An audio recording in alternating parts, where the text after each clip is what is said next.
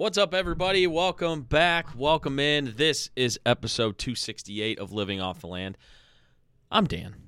Here from the traveling.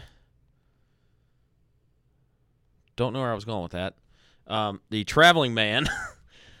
uh, it's a travel curveball. sure. Yeah, I butchered the crap out of that. What's up, Steve? it's Wednesday night. It's Wednesday night, and you know what that means. This was our old night, but it's new on LTL tonight, and we have got some great content for you. Starting with, of course, the beer of the week. Dan, take it away. Well, anyway, uh, I wanted to do this last week, but uh, we're going to go ahead and uh, give a salute and a toast to the Hall of Fame man himself. Uh, I've had this beer on the show many a times, and uh, always like to have it right before football season, and it is especially apropos to do it with his induction into football immortality, the Hall of Fame.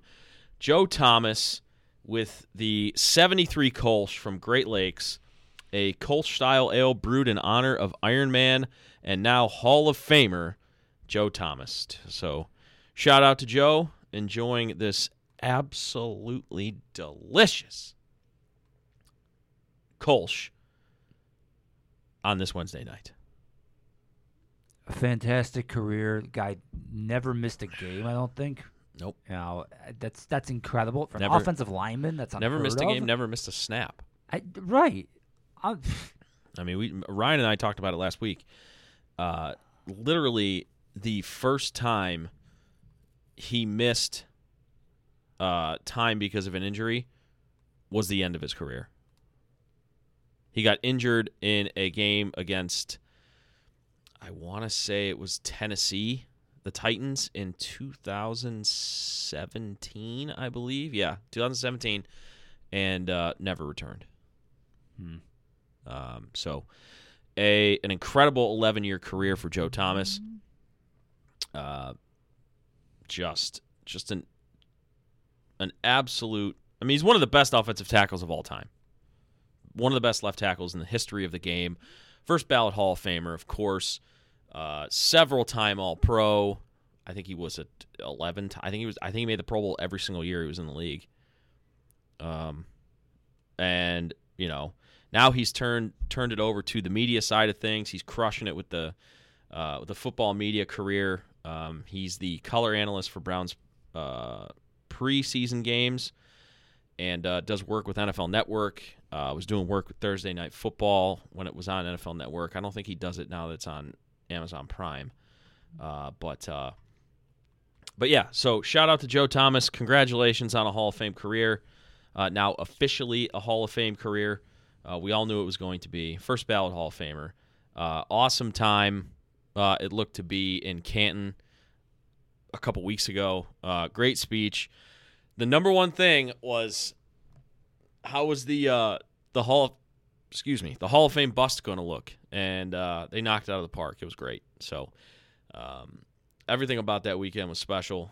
Um, and uh, you know, hopefully the Browns can honor Joe with uh, you know a uh, a really good season coming up. So, speaking of the beer, uh, 73 Kolsch. I love Kolsch style uh, ales. It's one of my favorite beers. Um, and this 73 uh, Kolsch aptly numbered after Joe Thomas's number 73. It's Um, 7.3 ABV. It is not. Oh, It is five point. There, I don't think you can make a Kolsch be seven point three ABV, but um, this is five point seven ABV, and it gets an outstanding score of ninety on Beer Advocate. Oof. Uh, here are the notes. Uh, this is going to be a little bit long winded, but I, I wanted to uh, read through this. Hut Hut Brew, the football faithful in Cleveland asked, and we listened. Great Lakes Brewing Company is proud to announce the return of 73 Kolsch, a limited edition Kolsch style ale brewed in collaboration with Cleveland football hero and legend Joe Thomas. The light, crisp, tailgate worthy beer named for the left tackle's uniform number will return throughout Northeast Ohio this upcoming football season. a special collaboration that started in 2018. 73 is our way of honoring a local legend with a tasty tribute. After Joe retired with 10,363 consecutive snaps, we invited him to join our brewers in designing and brewing the perfect game day beer.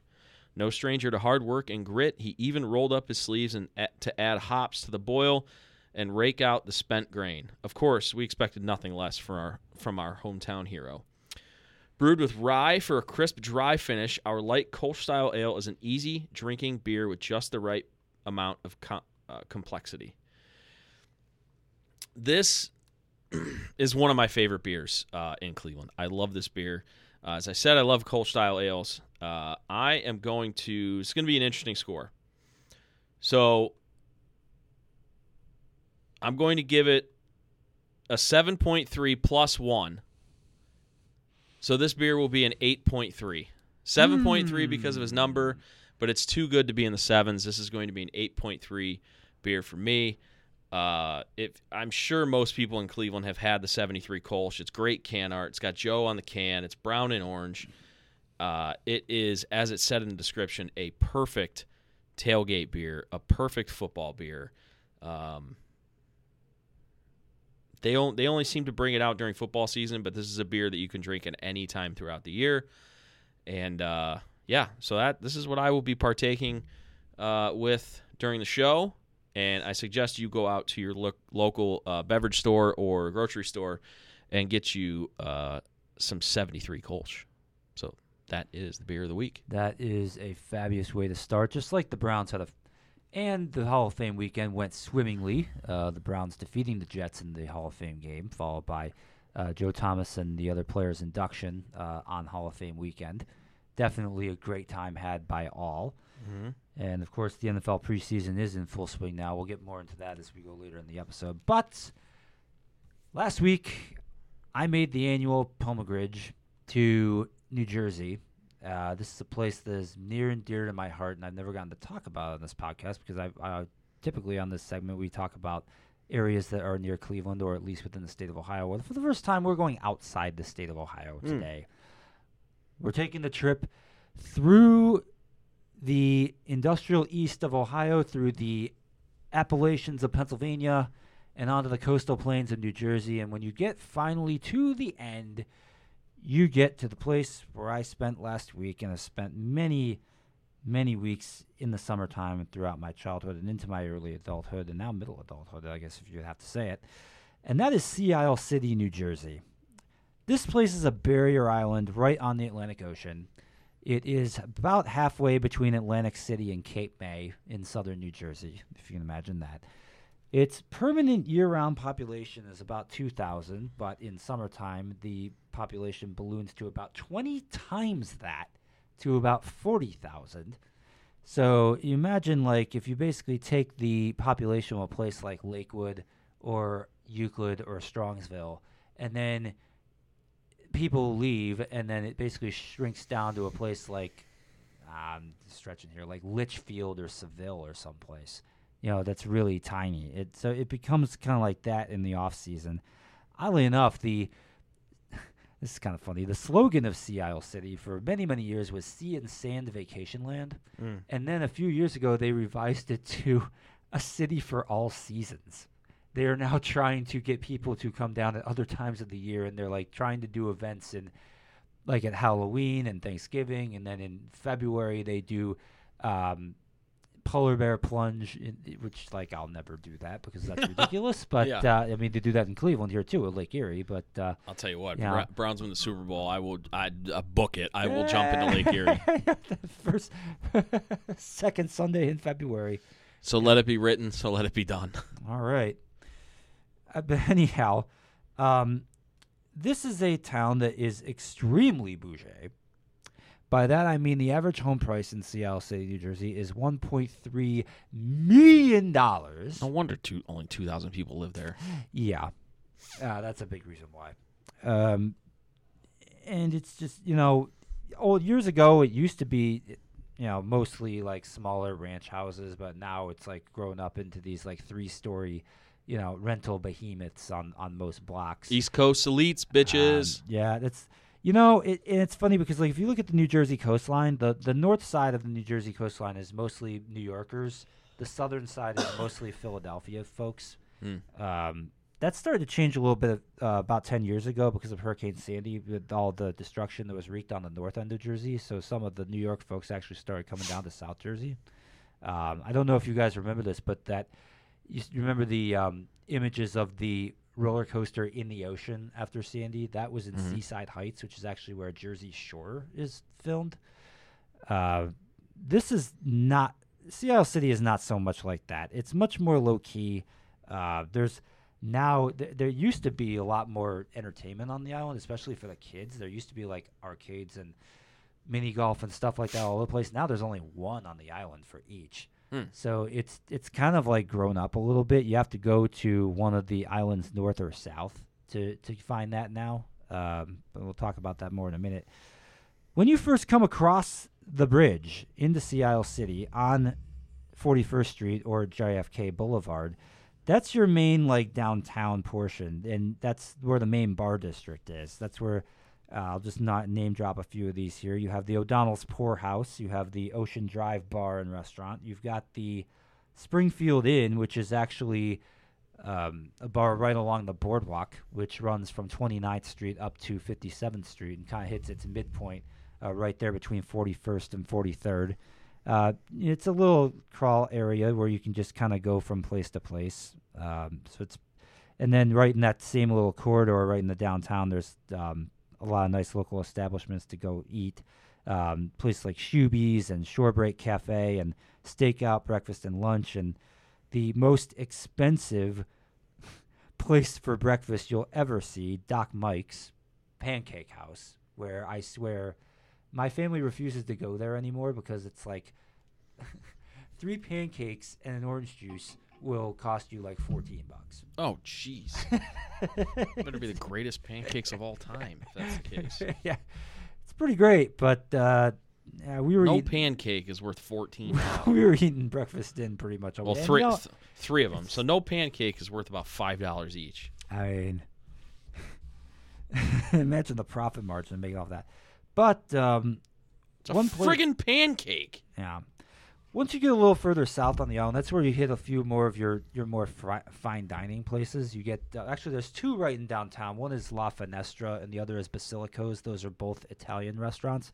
Interesting fun fact: Sea Isle City was first basically built up by Italian Americans, Mm. and pretty much every restaurant in the city is either Italian or seafood, almost without fail. And those are two of the best. La Finestra, And which lot, is right on 41st, and a lot of Italian places are both. And Basilico is on 43rd. Some of the best Italian food is seafood. Yeah.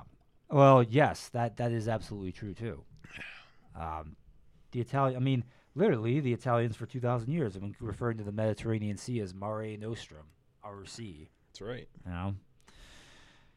So, if you get to the other side, away from the ocean, you get back to the to the bay side. This is where you have historic Fish Alley, where they have this really obnoxiously huge sign for just a little two block stretch. It's pretty hilarious. Um, but right in there, you have some really good seafood places. Orehouse Pub is there.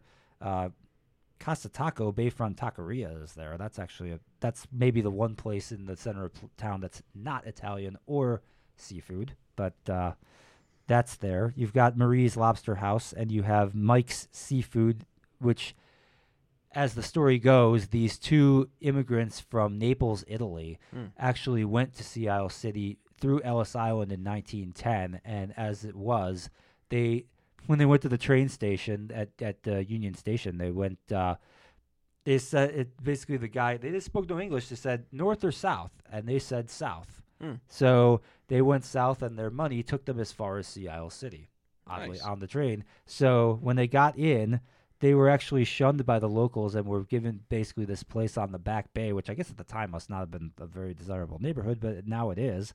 And sure enough, this place grew up, and you. If you ever find yourself here, you got to go to Mike's Seafood because it is fantastic, and it's one of the few places in town that's not overly high priced. Um, it's more like no frills dining. You just kind of like sit down. It's all benches, and you you actually go up to the um, to the registers to order your food, but then they bring it out and it's freaking. It doesn't matter whether you get seafood or whether you get, um, you know, chicken or beef or whatever have you, pasta. They do they do it all. It's fantastic. Uh, that's at Park Road and 43rd Street in Sea Isle City, right across from the Sea Isle Ice Company, which is actually the biggest company and biggest employer in the in Sea Isle City that is not like tourist based, I guess you would say. Hmm. Uh, yeah, Isle Ice Company actually um, pretty much services that whole region in South Jersey, which is pretty cool because they've, you know, real estate's so high you figure like they'd be located somewhere else, but no, they're they're just there on that small footprint on 42nd Street. It's actually pretty cool. Um, the the south and far north end of the island are pretty much residential for the most part. Um, I mean, you have a few businesses along Landis Avenue every so often, you know, grocery stores and beverage stores and stuff. But uh, you know, it, the rest of it is residential. Aside from the beach, which of course runs for seven miles all the way from the very south end of the island at Townsend's Inlet to the very north end at the Deauville Inn in Strathmere. And I've covered almost every square inch of that beach, whether in flip flops or in running shoes. So, Nice. uh, what more can I say here? The oh, I haven't mentioned the main event, which is right at 38th Street and Pleasure Avenue, which is on the beach block, and that is the business that is owned by my cousin Christian Sabashi and was originally that's owned the- by his dad Lou Sabashi. That is Lou Dogs. Lou Dogs. So, if you want great hot dogs with about 30 or 35 different condiment combi- combinations, and perhaps most importantly, if you want the amazing rolls that are supplied by Buno Rolls in Chester, Pennsylvania, right down the street from Audi Park or Subaru Park, which is where the Philadelphia Union play, but are also colloquially known as the best buns west of Madrid, babe. Yep, you can get all that at Lou Dogs, 38th Street and Pleasure Avenue in Sea Isle City. If you're there, you got to go in there. You got to see Christian and, and the gang there. How many Lou Dogs did you consume last week? Eight. nice. Hell yeah. One for every day and two for the last day. I was I was waiting for you to say zero, in which case I would have went. Oh no, no, no, no, no, no, no, no, no! Absolutely not. That that would be sacrilege. We can't, you can't do that. Uh, How many did little Scarlet have? uh, she had two. There you go. She had one one day and then one another day, and we tried to feed her a third one day, but she was like, have not having it. She just the weird thing with Scarlet is, is like normally like peaches and blueberries are two of her favorite foods, and like today she wouldn't eat them, but yet we gave her cucumbers and she ate them for Hmm. the first time ever. Nice. Her, her taste palette just changes by the day. It's it seems. expanding. It's Yeah. expanding. She's growing up. It, it She's is growing. like she used to eat like pasta and French fries all the time. Now, like sometimes we try to feed her those and she won't eat it. Yeah. you go figure that. But um, I'll tell you that uh, two other places I do want to mention down there. Once uh, once you get off island, just a little ways down the Garden State Parkway is Avalon Golf Club. This is uh, just offshore of, from Avalon, which is the island just to the south of Sea Isle City. Mm. And this course is we have played the Irish Albanian Open, which is the tournament that my dad and I play with our good Irish friends Kevin and Michael Madden. Uh, we've played that uh, about three or four times on this course, and as it were, last year my dad shot 82 wow. and virtually single-handedly won the event on his own. wow. It was incredible. Uh, this year we were both The filthy animal. Yep. This year we were both stinking on the front nine. We were three down at the turn, Oh boy. and we get to the eleventh. I par the tenth, Okay. so I'm starting to come around a little bit. I so on the eleventh hole, par three, you know, it's maybe about 150 yards. The pin's all the way on the right. I hit the ball to the left fringe of the green. Okay. It's a 55 footer up the hill with a bit of a right ways break. Foof. Oh wow. It really? for birdie. Bangarang Rufio. That got us back to within two. We then won the 13th hole as well, which is the par five. And then 14. My dad is, this is a par four. He is about 10 yards off the green, maybe about 25 yards from the pin.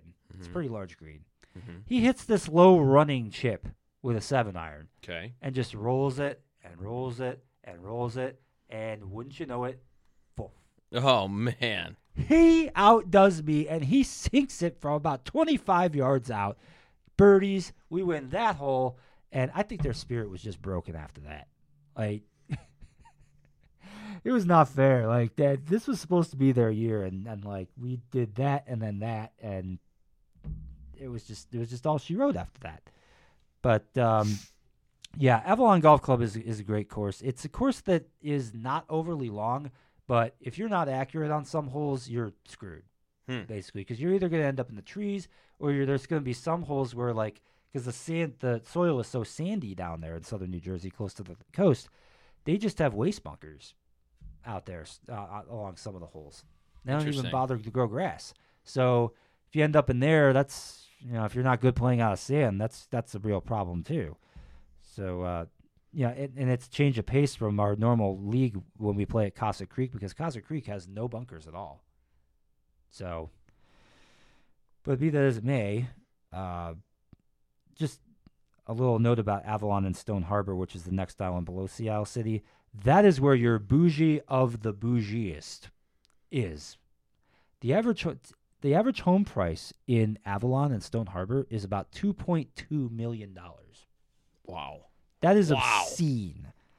Like, wow, indeed. Then, if you go a little further south of that, you come to Wildwood, which is actually like a real town, which has like 15,000 people in it year round. It was the birthplace of the Doo Wop Motel and still embraces that largely to this day. And the average home price in Wildwood is actually only about $500,000. So it is actually, by their standards, very affordable. Although here, that would put still put you on the in Avon, Beechwood, Gates Mills territory. Um, real premium when you're on the water, obviously. But um, the one place I do want to point out is Splash Zone Water Park, which is right on, which is right across from Morey's Piers, which is an internationally known um, amusement park right on the beach in Wildwood. And Splash Zone is the water park right across from that. And it has one of the best water slides in the entire country hmm. called the Beast of the East. You get on this thing, you have to go down in groups of two, three, four, or five. It's best experienced with four or five because literally there's 10 turns on this thing. You're in a giant raft. You're all sitting in a circle, basically. And if you're the poor sap that has to go down backwards into turn one, you are literally going almost vertical uh, into that first thing. If you don't hold on, you're going to fall, basically. Hmm. And they tell you that when you when you first get on. And it only gets more from there because turns seven, eight, and nine are like more steep than the steepest turns at Talladega or Daytona. It is not like you're not going like super crazy fast going down, but like you get up so high in the turn, it's ridiculous. And like the water comes over the top of the raft and splashes everybody as it, as you come out of the turn. It's just it's fantastic. Uh, one interesting note about the beach in Wildwood, it is half a mile long. You have to literally go from the boardwalk to the beach. It is one of the longest beaches you've ever seen. I don't know if it's like longest in the country or anything, but it's it's just crazy. It's part of the reason why we've never gone there to uh, other than to just hang out and have fun. But that was kind of the lowdown on the places we went and the city of Sea Isle City over the past week. Scarlett had a ball. I had a ball. It was my first off time in over a year, and I was very, very badly needed. So, as it were, we're actually going out of the country next month, but uh, we'll talk more about that in a later episode. So, we're gonna wham that with the right hand. Cool. Glad to hear you guys had a good time. Uh, and uh, yeah, yeah, you got a you got a big trip coming up next month. Indeed. So, but uh, but yeah, so very cool. Um, always cool to hear about Lou dogs. I've heard about that my entire life, basically. So, uh, one of these years, I might, you know, have to actually go out there and try it. So, Mm. Um, don't know when Do, that'll sh- be. But do a show right from the beach. yeah, right. Uh, okay, so uh, we're not going to talk about the Guardians because uh, it's not worth it. Um, so Well, now hang on a second here. I do want to make one mention about tonight's game. They're losing seven two to the Reds, which is- yeah, Yeah, I mentioned the fact that the Reds have a better record than the Guardians, which to me is a does not compute kind of thing. But um, really funny tweet somebody posted this not exactly a Tom Amansky special by the Guardians tonight. That is in reference to their fielding. They have four errors Ugh, Tonight. God. and are losing 7 2 in the top of the eighth. And that was your week that was with the Guardians, ladies and gentlemen. On to the next one. All right.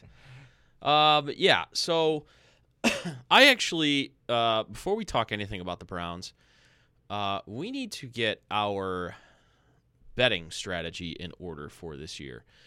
As most of you know, sports betting became legal in Ohio uh, week 17 or 18 last Week week 18. 17 of the season last year. Uh, yeah, January first. So, uh, we didn't get a chance to. As you guys know, if you follow along with the show, we pick each game against the spread every week in the NFL season.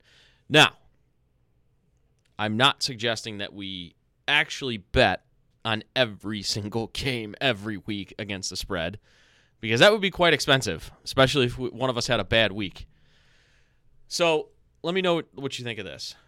I think that uh, you and I, we should either in to make things as fair as possible. Either we each pick the same five games each week and actually put our money where our mouth. Is. We'll still do picks against the spread for each game. But each week we'll pick five games that we're actually going to put our money where our mouth is. So that's five bucks a game Mm-hmm.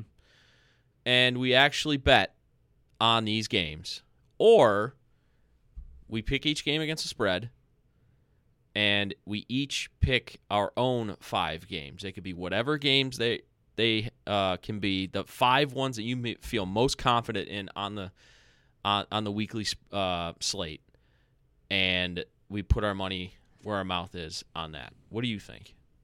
Or we could do three, or if you're not comfortable with five, we can do three. No, I think five is a good number, actually. Yeah. Um, the, the way I would actually do it is this.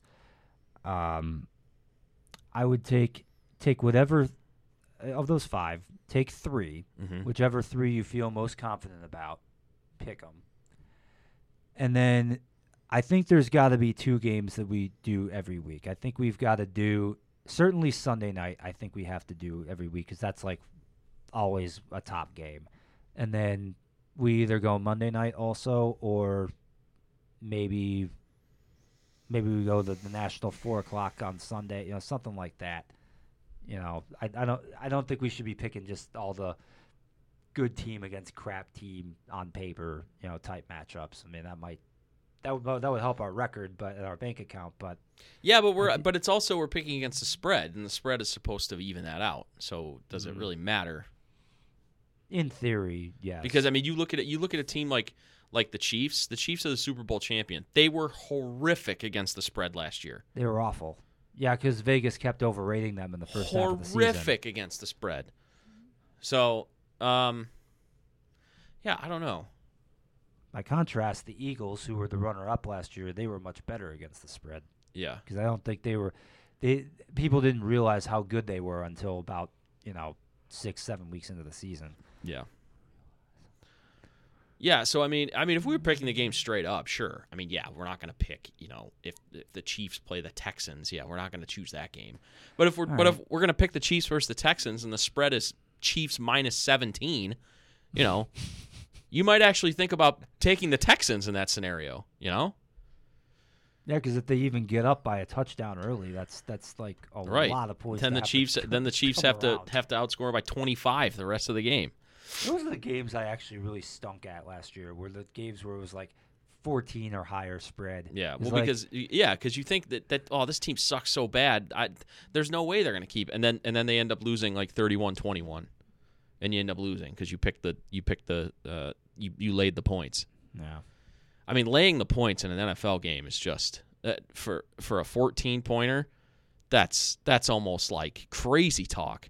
You give any you give any NFL team 14 points and you should take it, but you know that's, So- that's why they set the lines. I would say okay, so we can go five, whatever whatever five we want. With the only specification is that we have we have to cross on at least one of the games. Okay, so one Right. at least one of the games has to be. We have to have one common game. Yeah. Okay. Well, we could we could we could always just have the Browns game be our common game. Yeah. Could do it that yeah. way. Got to do. Got we have to bet on the Browns. I mean, Got got to do Browns. yeah. So maybe that's it. Agreed. All right, we're good. So and we then got we'll the Browns and then we'll figure out more. we'll figure out the we'll figure out the the whenever well the Browns have a bye week actually early this season in week five so uh, we'll figure that out. But yeah. uh, are are you on your trip during the Browns bye week or is that before? No, it's before that. I'm I'm here in the lead up to week one, so week one's not going to be a big deal. But like week two and three is is when I'm away, pretty much. Okay. So that's um. Will you be able? I don't know. I don't know how the how that's going to work. like, Yeah, are you gonna? You think you'll have the ability to watch the games?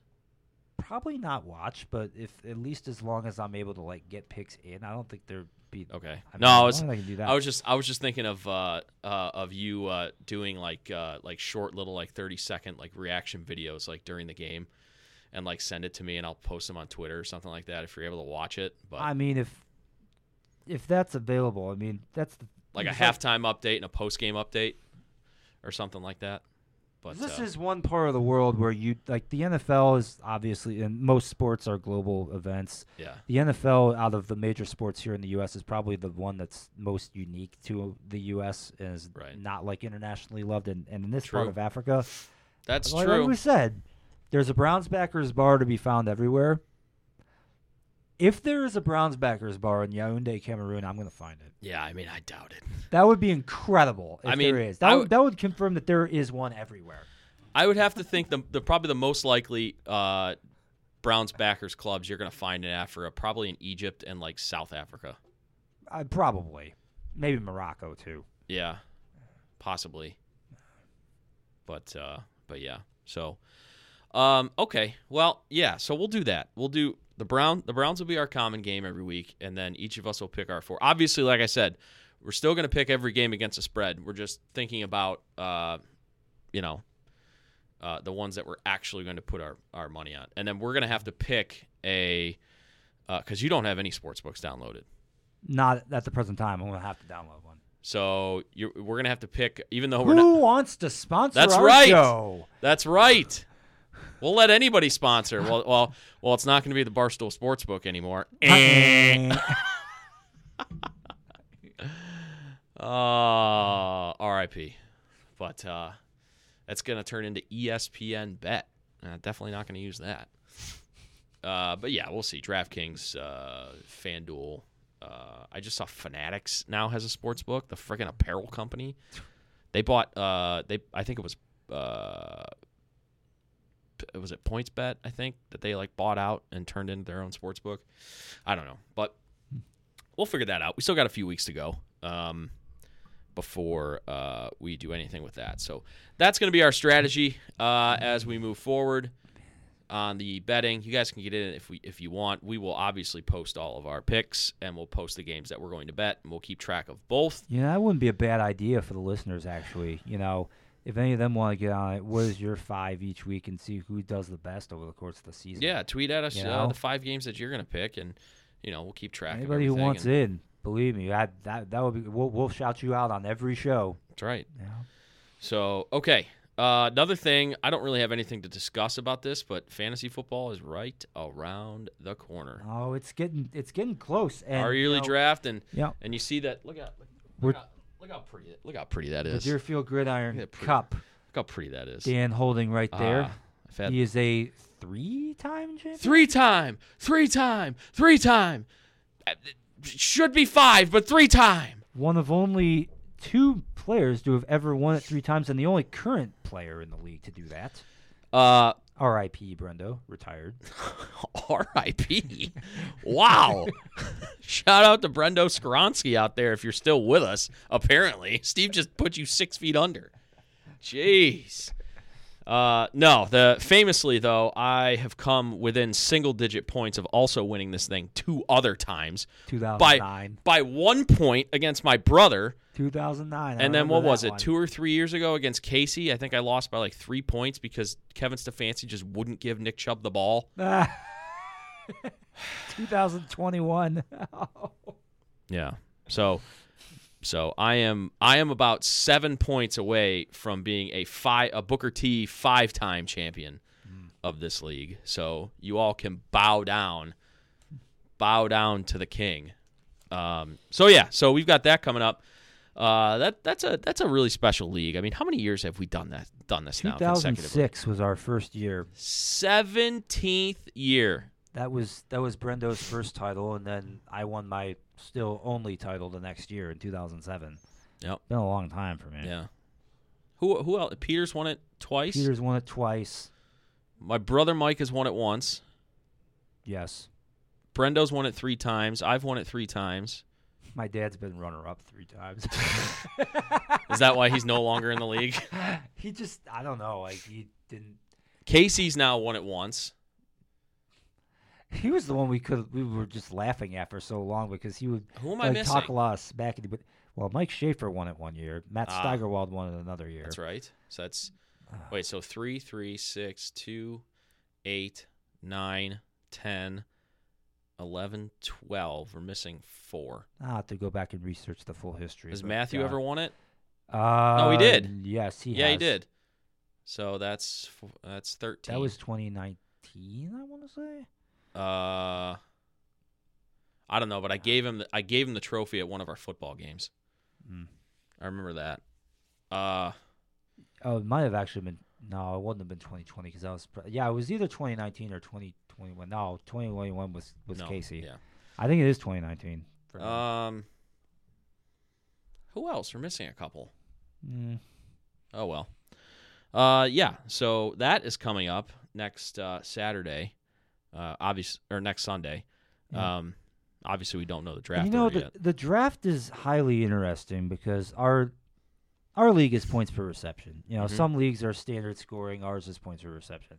So obviously that puts a Get with the times, folks. on- PPR. that puts a bigger emphasis on tight end, wide receiver, and it skews running back toward running backs that catch the ball out of the backfield. So naturally, in this type, and even in standard leagues, it looks like a lot of the top experts this year are actually going receiver first round relative to you know and like not just first round but like top five picks It's which just you never yeah. used to see in the past It's just how many teams in the NFL still have the classic one back Feature bell back. cow? Yeah. I mean, how many teams still do that? I mean, the Browns are one of the only teams that still do that. i mean the two names that come to mind of uh, in recent years have been nick chubb and Derrick henry Yeah. And you know, aside from those, Maybe a little bit of Dalvin Cook in Minnesota, but he just signed with the Jets yesterday. what?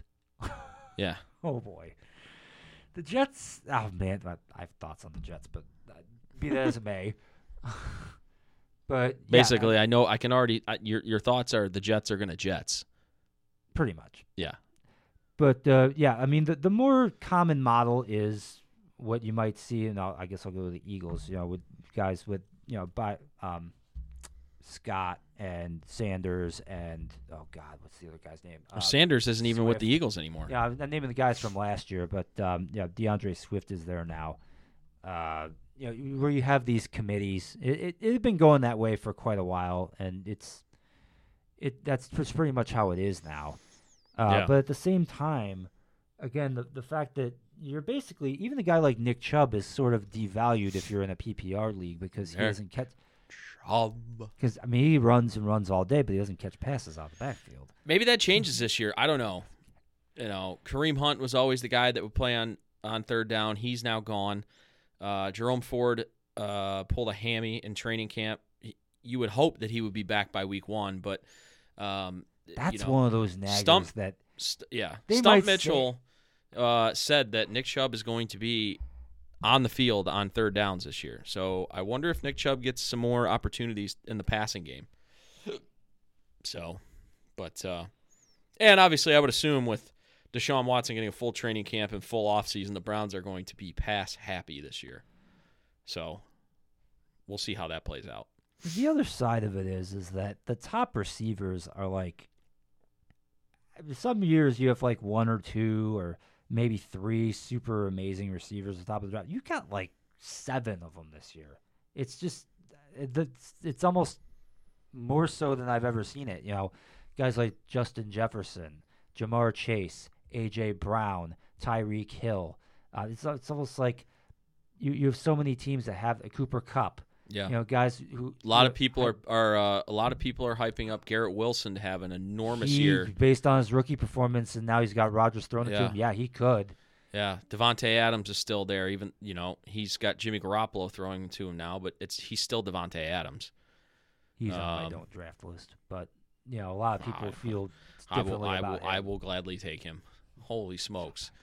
If Davante Adams is on your do not draft list, I want to see who's actually on your draft list. Well, every guy I just mentioned before him is, but yeah, I don't know. I just Oh, okay. So if Davante Adams is sitting there in the eighth round, you're not going to take him. well, okay. Let's not get facetious here. He's not. Okay. Gonna, he's not going to last beyond. round Okay, so one, he's on your he's on your do not draft in rounds one or two list. pretty much. Okay. Uh, I don't know how you don't take him if he's at the if he's at the end of round one and you're sitting there with pick like eleven and you're and you're gonna turn around and then pick again second in the next round. I don't know how you do, or maybe you take him. I don't know.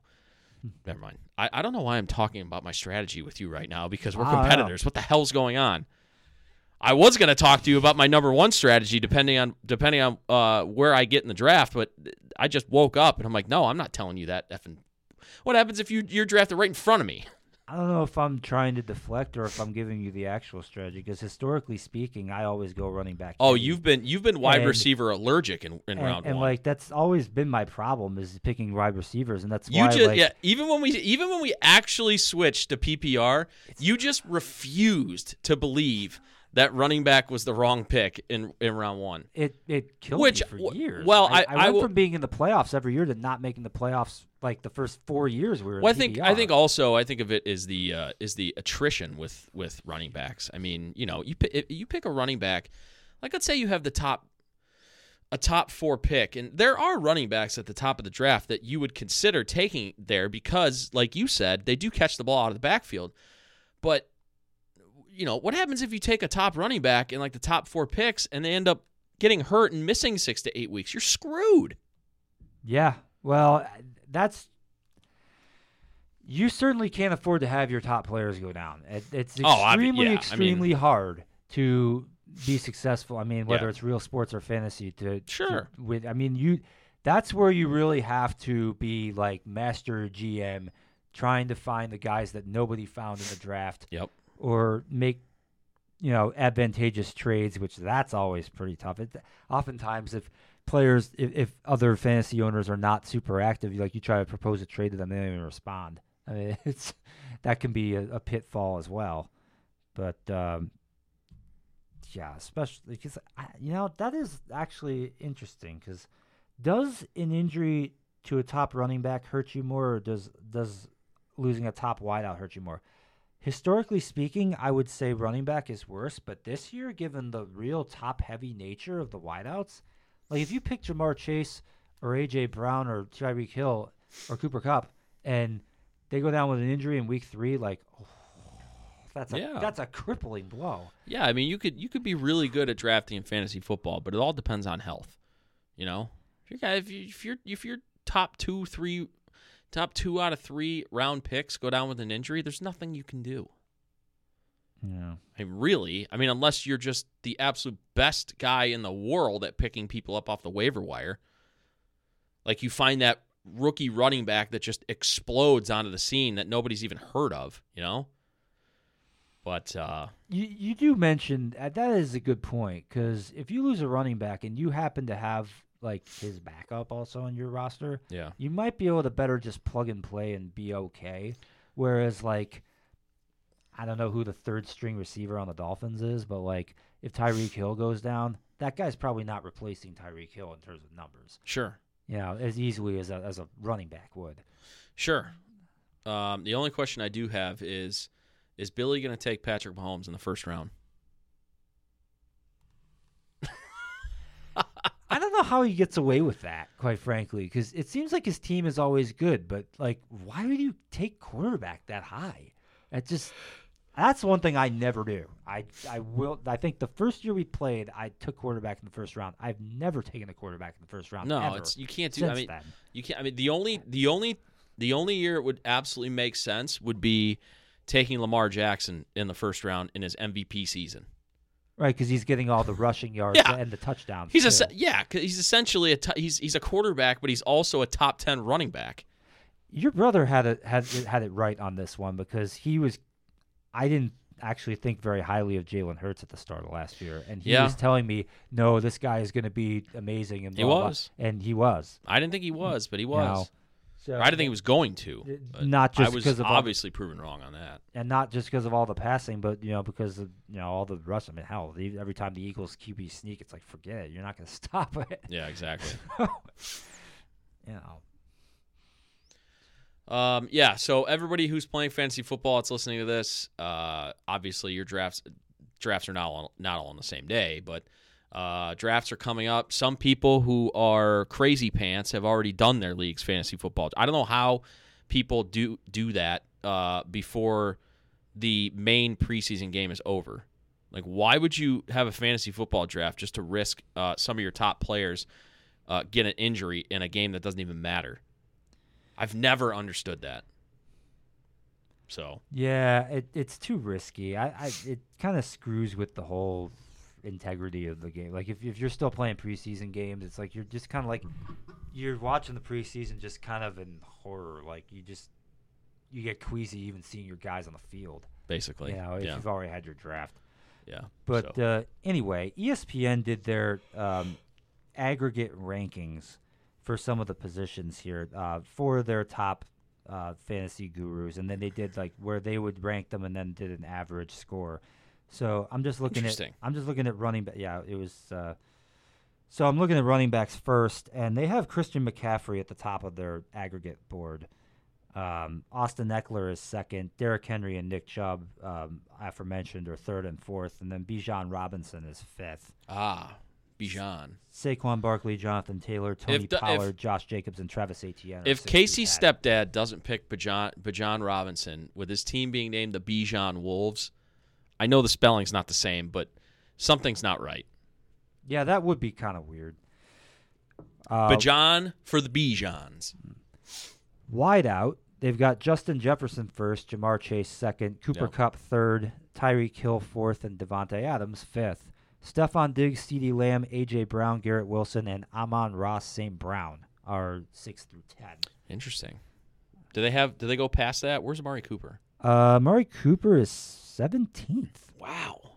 That's boy, I gotta tell you, if, if he won't be the seventeenth receiver taken in our draft. Well, no, because you know Peter's taking him in the first round.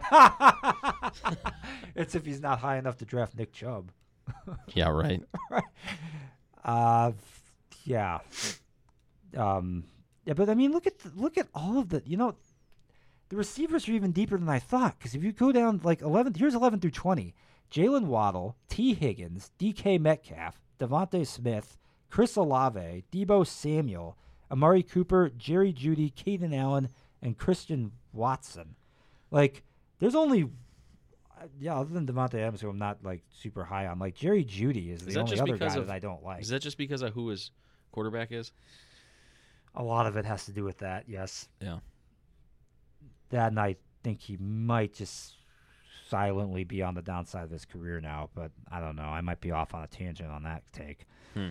Uh, quarterback. You mentioned Patrick Mahomes. He's Yep. obviously number one. Yep. Josh Allen, number two. Okay, Jalen this Hurts- list is going to be in, this is so this is this is for fantasy purposes. Yes. Okay, this Yeah, is going to be interesting. Patrick Mahomes, number one. Josh Allen, number two. Okay. Jalen Hurts, third. Lamar Jackson, fourth.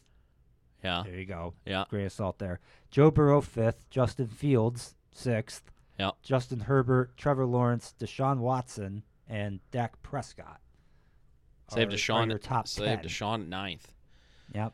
They have him I in the top 10. I'm Aaron shocked. Rodgers, 14th.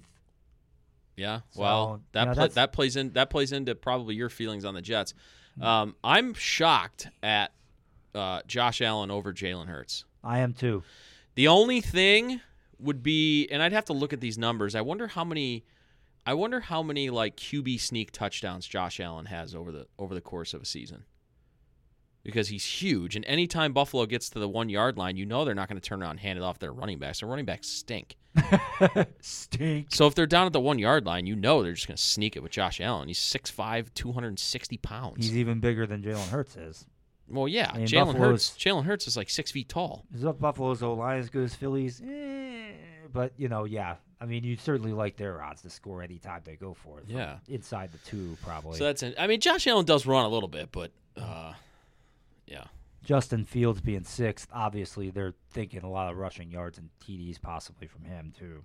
So I did I did say on an episode a little while ago I thought Justin Fields would be the most improved QB in the league this year. So they might be thinking that same way. Well, that and also, you know, it, it's a lot. It's a lot like the Lamar Jackson thing. You know, Justin Fields is going, and, and Jalen Hurts. Justin Fields is going to score a ton of points by using his legs. Yes. Um, Tight end. This this is even more top heavy than receiver is. I feel like 11 through 20 in receiver, you got a lot of good value. Not so much with the tight ends. Like you got to be. I'll just throw away some of my strategy here because I, everybody who knows me knows this. you got to go tight end early. You just got to, unless if it's just a, unless the situation's just completely wrong and there was a big run on tight ends before you got the pick. You know, then you just got to take your medicine and go elsewhere. But so, You got when- Trev- so, so, uh, let's say, let's say the Yaounde Lions Mhm. have a top three pick in the draft. Is tight end in play for you? No, I'm definitely going either wide out or running back Okay, if I'm picking that high. If I'm picking toward the latter part of the first round, though, I definitely would be looking that way. sure. Um, you got Travis Kelce first, Mark Andrews second, T.J. Hockenson third, Darren Waller four, Kyle Pitts fifth, and then George Kittle, Dallas Goedert, Pat Freiermuth, Evan Engram, and David Njoku as six through ten. So Njoku just slides in there at tenth. Yeah. I is is this is this going to be the year for Kyle Pitts? It was his first year. Everybody's like, and myself included. I took Kyle Pitts high in his first year, and it's just the the quarterback situation in Atlanta has been so bad. He's a DND for me. And and and and look at this year. I mean, they've got uh, Desmond Ridder throwing to him. Um, so I don't know. Last year he last year he got hurt. Um, is this going to be the year? He has all the physical tools in the world to be a matchup nightmare as Yeah. a tight end. But is it going? Is it going to come together? And a lot of that's not his, not necessarily his fault. You know, he's not a guy that's out here that just drops a bunch of passes. He's just had really bad quarterback play. Yeah, that's it's the chicken and the egg theory. And usually it is the quarterback that precedes the receiver or the tight end. It- Yeah. it- I mean, there are a few guys that can make it work, you know, like the truly top guys. But even those guys, um, the guys I'm thinking of, like Cooper Kupp and uh, Tyreek Hill and, you know, Justin Jefferson, even they have at least serviceable quarterbacks thrown to them. Yeah. Know, Who's going to be? Uh, and I, I'm sorry if I'm just throwing a wrench into what you were doing, but let, let's assume that Mahomes doesn't create this because Mahomes more than likely is going to be picked very high. We have a Kansas City Chiefs fan in our league, yes. so there is a chance that Patrick Mahomes gets drafted in the first round. I expect our league. somebody will, if not in the first round, then like very high in Who, second. who, and where is going to be the quarterback in our draft that gets selected? This happens every year. Who's going to be the quarterback that gets drafted, and what round is it going to be where we start seeing a, a run on quarterbacks? Because it happens every year. As soon as I'm, I'm taking Mahomes out of this because Mahomes could go first round, and and uh, Yeah. people aren't stupid enough to start drafting running backs in the first round after Mahomes goes.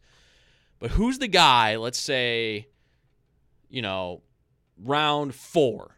You know, who takes Lamar? That's about where I think it would be. I think Yeah. it would be like very end of round three or in round four, where or Jalen Hurts? once Jalen Hurts goes, and then like the next Lamar. person takes, you know, It's gonna be Joe the running quarter- yeah. or whomever, A- a- and it's just like you just get Who's in this gonna- mindset. You're like, Yeah. oh crap, I gotta get a quarterback. Oh, Yeah. Who's going to panic draft Justin Fields in round five? Who's going to do it? I tell you what, Who's the big? Oh, I know who I'm, it is. I'm usually not taking quarterback till round six or seven, but I know who Justin it Fields is. is there in round five. I'd have to think about it. Because he's gonna, like you said, he's gonna get you a lot of points with his There, there are two people that I think that would take Jalen, uh, Justin Fields. the Ohio State honks. Steigerwald and Suter. Suter. That's Yeah. exactly who it is. Somebody will panic draft. Well, he's gonna. It, it- they're gonna try and be like my bro. They're gonna try and be like Mike and justify it as like uh, being like a Jalen Hurts type pick, which I listen. I, I guess could happen. I just don't think it, the Bears stink compared to the Eagles. So, you know, You'd think he would have a harder time just because the supporting cast around him is not very good. yeah. And I do think the Bears will be lousy in spite of it. But then again, Bears have a pretty easy schedule because their division stinks. Possibly. You know, so eh, who knows?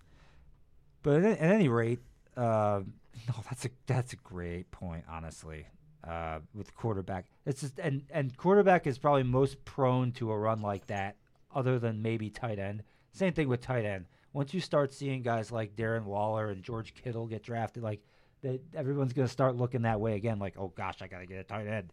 You know.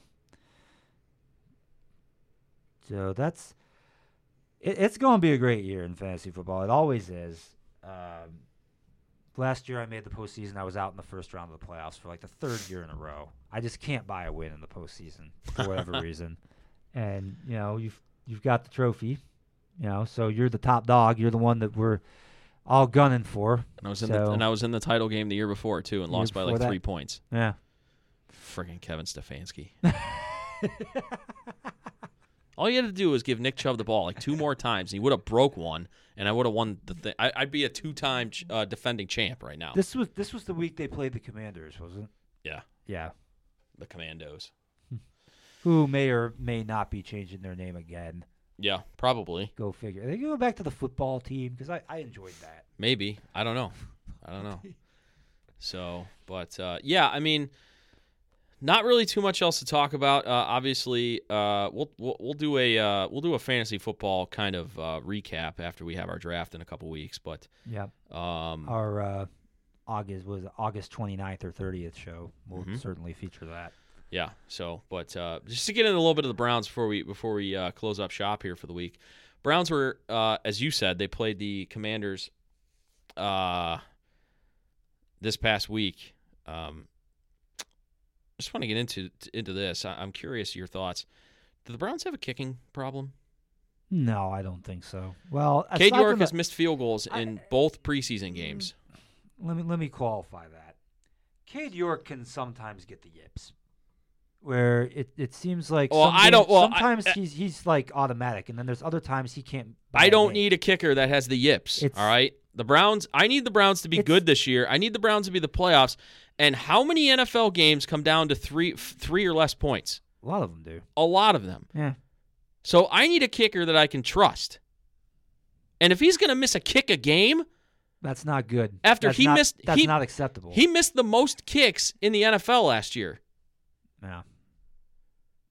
So uh, I'm not pressing the panic button yet on Cade York. It's the preseason. You know, I, I attribute it a little bit to like pitchers in spring training when they get shelled for nine runs in a spring training start, and you're like, oh my god, like is does he suck now? That well, no. that happens all the time. Yeah, well, it's because he was throwing changeups for every single pitch, and hitters locked in on that because he's trying to work on his changeup in spring training. right. They don't care about how many runs they give up in the in the in spring training. Eh, They're working on stuff. They're not game planning against hitters. Right. So you know, maybe Cade York is was trying a different uh, flight pattern on his kick. I don't know, but all I know is miss if he misses another kick in the third pre in the next preseason game, this city is going to go nuts. I don't think they will care really, unless if it happens in week one. Well, In they they well they care already Why would they? Because the dude's missing kicks. These games don't matter. I don't- understand that, but would you be would you be concerned if Deshaun Watson had has had thrown four picks in the first two preseason games? Honestly, no, because he has kinks he needs to work out too. Well, I don't necessarily know if I buy that because you're not you're not really high on Deshaun Watson anyway. I'm so not really, but you know, I, I wouldn't have him tenth on my quarterback draft board. But you know, at the, at the same time, it's we don't need to get into that argument I don't again. I don't think I don't think you can really extrapolate much from the preseason. I really don't think you can. I mean, the Baltimore Ravens have won what 24 preseason games in a row. Like they haven't lost a preseason game since like 2017. yeah. How close to a Lombardi have they been over this time? Well, You they've know. they've made the playoffs pretty much most years. Made the playoffs, but how many? What they have one playoff win in the last five years or something. like True. that? Well, Yeah. that's So- uh, So I mean, okay, that's that's I was one, go- uh, that's one argument you could make one for or against. I, I was gonna say that's one more than we have, but I keep forgetting. No, Oh, wait a minute. Huh. Ben Roethlisberger. What happened in his final playoff game in in, in his illustrious career? Mm. What happened? his center snapped it over his head into the back of the end zone. Oh, that's right. he got his ass kicked by the Cleveland Browns. And then their punter dropped the ball and had to kick it out of the back of the end zone. that whole first quarter of the game was yakety sacks for the Steelers. Oh, my so God. To watch. but yeah, no, I, I am not, and this goes for any sport. I am not preseason guy. Like you, you guys always talk on. Get ready for a lot of this. Go ahead, keep going. No, what, what were you saying? Well, it's the preseason right now. The games don't matter. It's all made up. The points don't matter. But on September 10th, That changes. here we go again.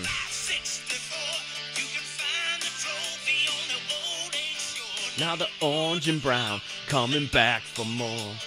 Here we go again. I'll be trying to stream it from the capital of Cameroon as we take on the Bengals. And hopefully make Joe Burrow cry again, like we usually do. F Joe Burrow.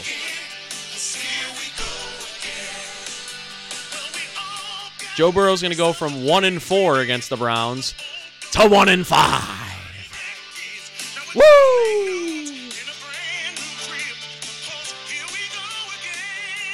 Yeah, ordinarily I wouldn't say week one is so important, but when you look at the schedule, the back half of the schedule is not that hard. You get off to a good start and knock off Cincinnati in the first game, and actually freaking win an opener. What a momentum boost that would be. Home opener. We won the opener last year mm. on a on, Carolina. on a Cade York field goal. You're right. That is an important thing to qualify. It is a home opener curse, not an opener curse per se. And if there was any question over that, it was settled in week two, oh, which we don't need to re-legislate. Jeez, boy, do we owe them.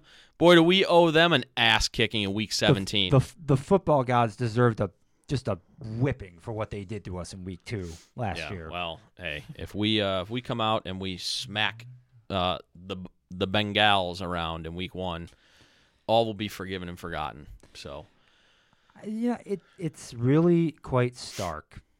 You know, you don't think of the first two weeks of the season as being life or death, but they almost are. Like you, oh, You especially start- this season. the difference between this season between starting two and zero and zero and two is freaking light years. Yeah, because you're talking about not only Bengals, not only you two and zero oh and zero and two, you're two and zero, two and zero against zero and two, zero and two.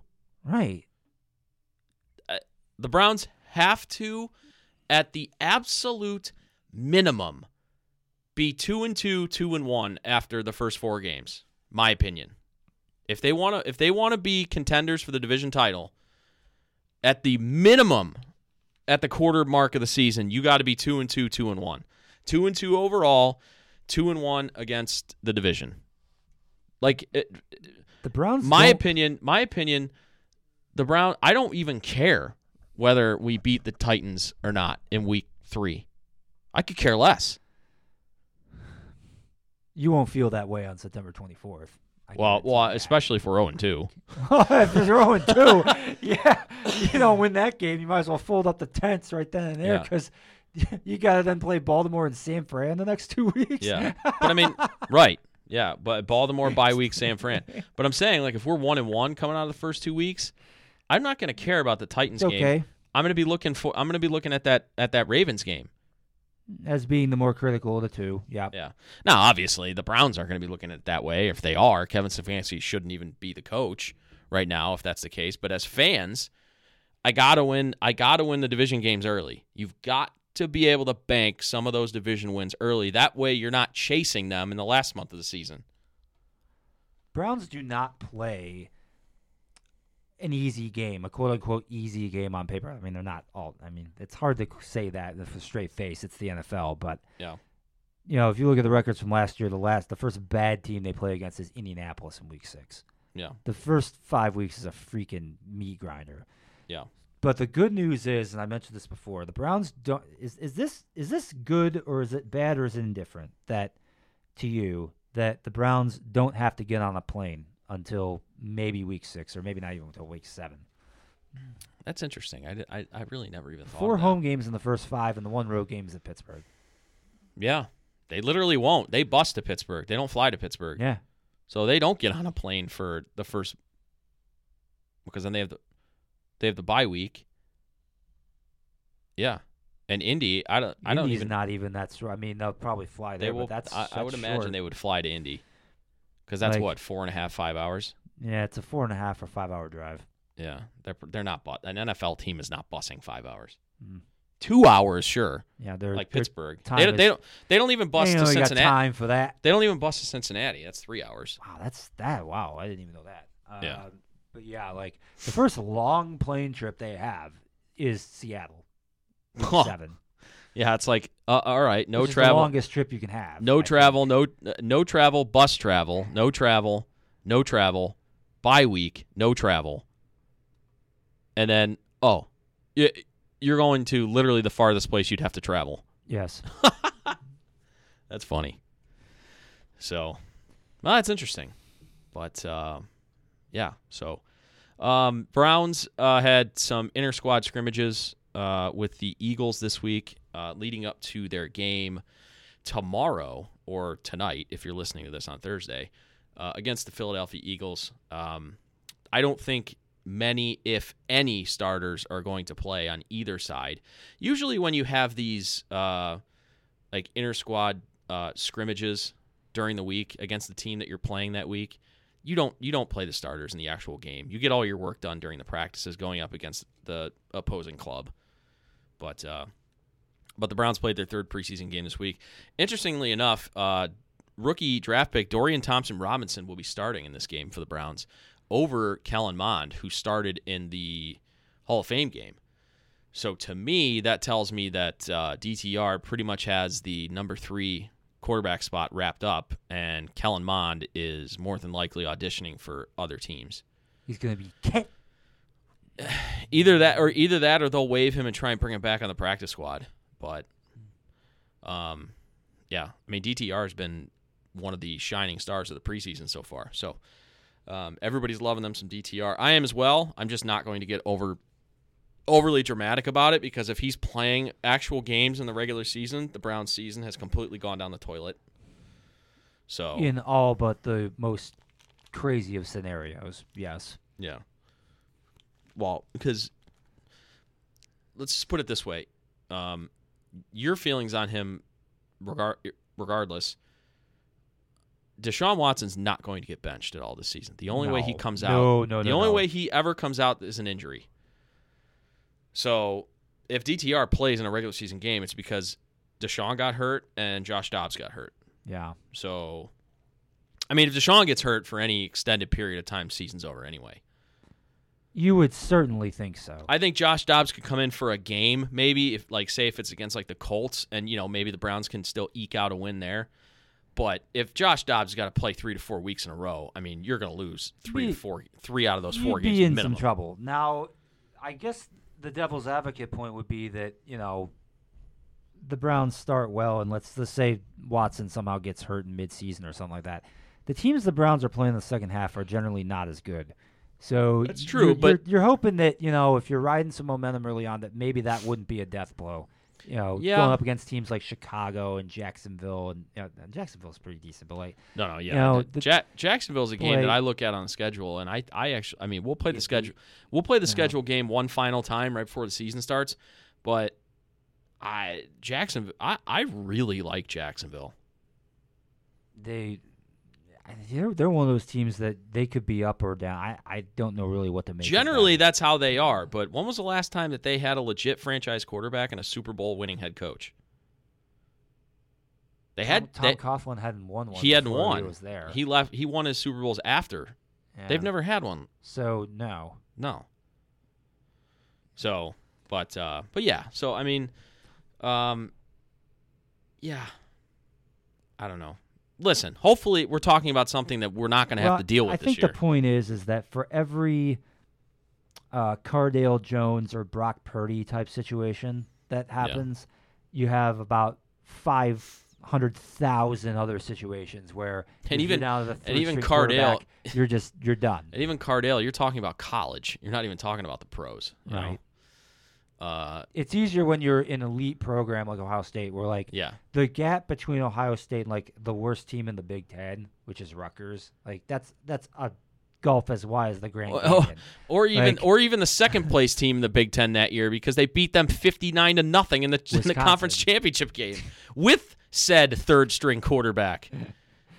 So Yeah, and Wisconsin is not just a run of the mill program either. No, so not that, that just shows to show you how good Ohio State was in 2014. yeah. But like, yeah, the difference between that and like the best and the worst team in the NFL. So like last year, the best team was Kansas City. The worst team was who? Indianapolis In uh or no. Who had the number one pick? Houston? No. Houston? No.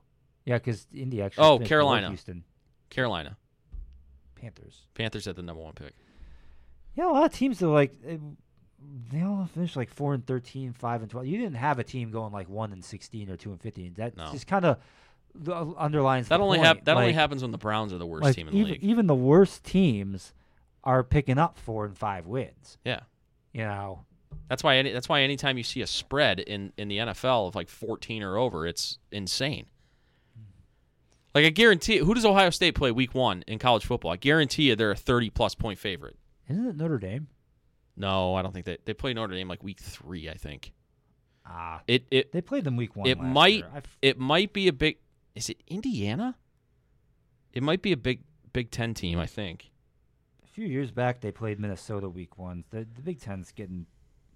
They're becoming like the SEC. They're starting to play conference games in week one. I don't like it, but Yeah. you Well, know, I mean, now- here nor there. Well, now, you know, teams are playing 9 conference games and only 3 out of conference games. So, a lot of times you will see week 1 be like that either that marquee out of conference game or be like they play like a scrub conference team.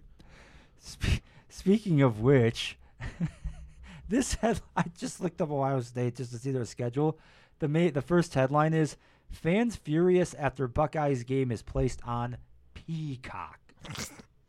Is that the Notre Dame game? I'm hoping for their sake it's not because that would be absolutely ridiculous. Hold on, you know what? Maybe it is because Notre Dame has all their games on NBC. Well, and They Bi- wouldn't really do that. well, the they? big the Big 10 the Big 10 is doing um uh, NBC has picked up the Big 10 for their uh uh for their like nightly showcase. So, there will be a Big 10 game on NBC at night on Saturdays every se- or every week this year. By the way, you were absolutely right. It is Indiana week one Yeah. for Ohio State. They play. You know what the Notre spread Dame is right now? Four. You know what the spread is for the Indiana game right now? No, I It don't. doesn't say. It's got to be somewhere close to like 25 30. But That's probably about right. I would Yeah. think. but anyway, uh yeah, so we're nearing we are getting close, guys. The NFL season is literal it is well, you're probably listening to this on Thursday, so uh, from today, 2 weeks away. The Chiefs open up at home against the Leones, The Detroit Lions. That's a great opening game to the season. which is hilarious too. Because when was when was the last time you thought that you said "great game" and the Lions in the same sentence? Oh, never. They remind me, and for their sake, and shout out to our listeners in Detroit. Um, for their sake, I hope this isn't true, but they remind me so much of the 2019 Browns, coming off of that 2018 surprise season and awesome second half like the Browns had in 2018. That's what the Lions remind me of. So hopefully their 2019 in 2023 is a little bit better than our 2019 because that was one of the most miserable seasons of my life watching the Browns. Um so but But anyway. yeah, it, it it's when you have a team that's on the upswing, like the supposedly like the Lions are, how as strongly as they finished last season, Mhm. denying the Packers the playoffs at, at Lambeau in the final week of the season, like that's unheard of. Yeah. You know, Especially when they had nothing to play for. The Lions were eliminated earlier that day, I believe. which you know, I'm not going to get into all that, but it's crazy that the NFL does not play these Oh, I know. Week 18 games coterminously. Yeah. it's just like You should be. I- you should be able. You should be able to flex all those games on week 18. credit to the Lions though that they were professional about it and went about their business and won that game. Like Yeah. I, if I was Seattle, One like, of the one of the better coaching jobs the entire season was Dan Campbell getting that team uh, up to play against the Lions in like what single digit degree weather yeah, on like four hours after they learned that they were eliminated from like they were eliminated from the actually they probably only like an hour. They yeah, they probably they probably woke up that day thinking, "Oh man, if just, you know, one thing goes our way and we take care of business, we're going to go to the freaking playoffs as the Lions." And then like you said, an hour before their game starts, uh, you know how deflating that probably had to be cuz you know they were watching it in the locker room before they went out to warm up. Oh, absolutely, absolutely. So but uh but yeah. And So that's uh, the ultimate case of you not hitting the first leg of your parlay. And then, you're just, and then you're just like, well, the second game doesn't matter. yeah. But apparently, Oh, that's another thing. Do we do we do, do we do our picks and do we parlay them? I mean, that's crazy. How often are we actually going to go 5 and 0 on picks? oh, probably never. Yeah, but you know if we did parlay him, you know both of us would have numerous 4 and 1 weeks and that would really piss us off. Yeah. Oh, four and one will happen. So yeah, I don't think that's good. I don't think we're going to do that. But what this example does show is that you winning for yourself is important. Beating your rival and denying them is also extremely motivating. oh, it's fantastic. It is. no matter what the situation is. Like the Lions could have been 0 and 16 going into that game and still wanted to knock the Packers out. Yep, yep, yep, yep. Yep. Well, anyway, uh, yeah. So the NFL season is upon us, two weeks away. Uh, we will get into some more preview stuff uh, next week, and then the week after, as we look forward to uh, the 2023 NFL season. Hopefully, a good season for the Browns. We will see. Um, and yeah, so that's going to do it for us on episode 268 of Living Off the Land. We appreciate you guys listening as always. Love you guys and thank you for all your support. Uh, we can you can follow us on social media At Stiffs McGee. and at Daniel J Ford. You can follow the show at the LOTL podcast. And that's going to do it for us. So for Steven, uh, for Champ, who is passed out on the floor next to me, uh, I'm Dan. You've been listening to Living Off the Land, and we will catch you guys next week. See ya.